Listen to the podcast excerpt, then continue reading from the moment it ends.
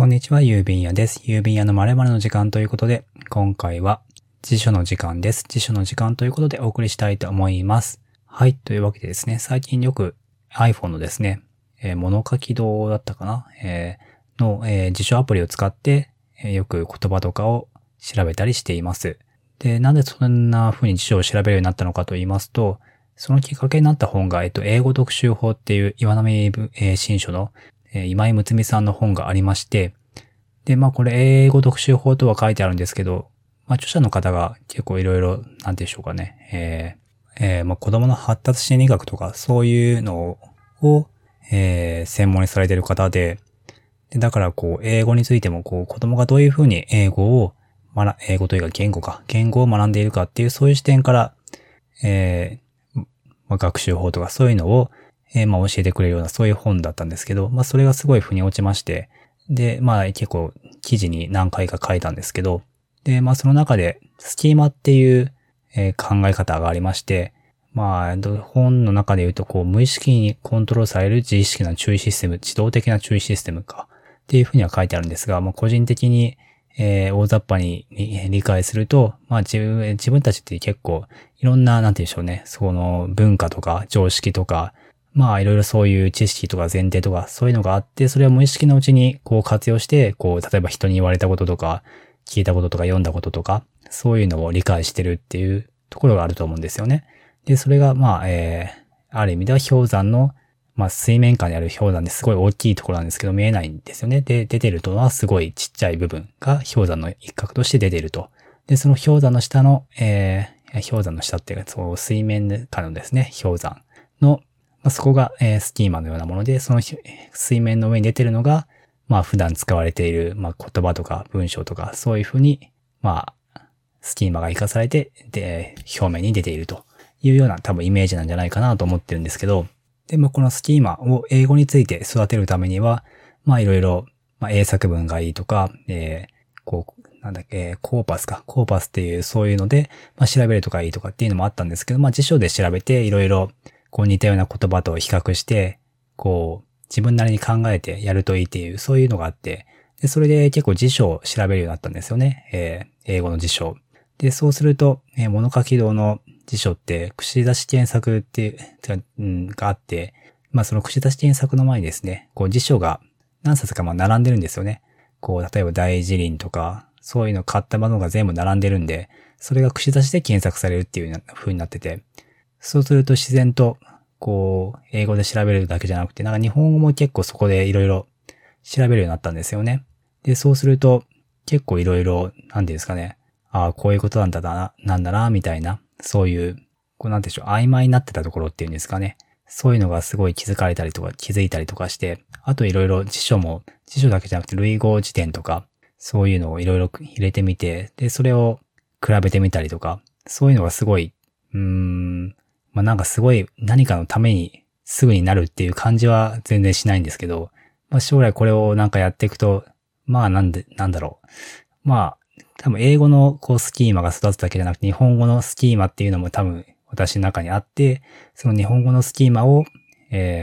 なんて言うんでしょうね。大きくするっていうのか、もっと緻密にするっていうのか、そういう、どういう言い方が正しいのかわからないんですけど、まあ結構何か面白そうだなって面白いところに繋がっていけばいいなみたいな感じがあって、だから結構最近は前はまあスルーしてたようなとこでも辞書で調べたりとか、あとはもう分かってるつもりの言葉、例えば納得みたいな、そういう単語もまああえて調べてみたりとかしてて、まあこの納得っていう言葉は自分の中で結構まあ大事な言葉かなと思ってて、でそこで辞書を調べると国語辞書の中にまあ、なんだったかな、他人の言ったことをまあ受け入れられるかどうかみたいな、そういうちょっとすいません。すごい正確な言葉じゃないと思うんですけど、その中で、まあ他人っていう言葉があって、だから他人に納得するかどうかっていうところが、まあだから他人っていう言葉が入るんだなっていう、そういう気づきというか、あ、そうなんだなっていうのがあって、でそうすると、あ、他人だけど、でも、私の中でこう、午前中の自分と午後の自分も多分まあ別人だろうっていう、そういう感じがあって、そうすると、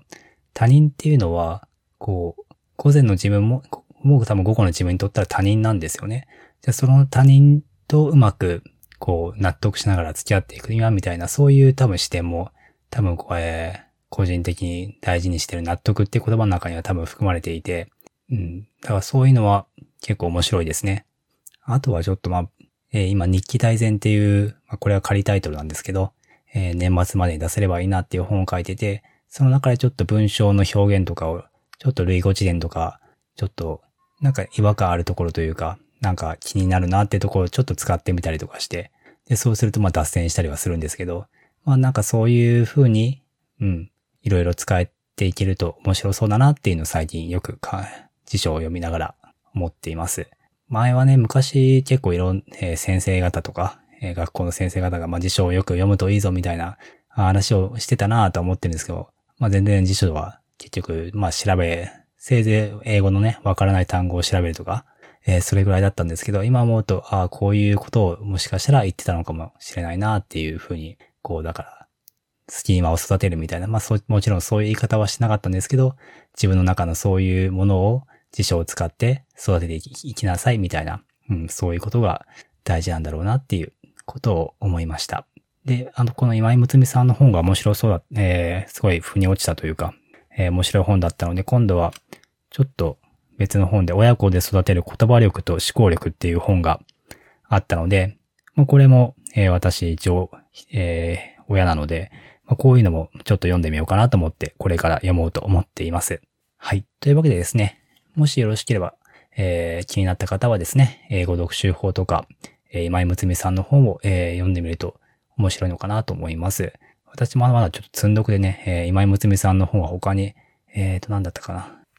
な。学びとは何かっていう、そういう本もちょっと残ってるので、いろいろ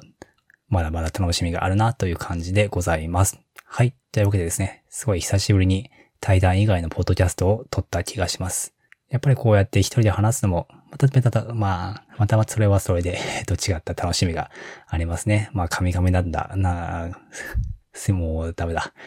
すごいカミカミだったわけですが、はい。というわけで今ちょうど子供が風呂から上がるところなので、これで失礼したいと思います。ご意見、ご感想、ご質問ある方は、ひらがなにというカタカナのタイムでつぶやいていただければと思います。それではここまでお聞きいただきありがとうございました。日比谷でした。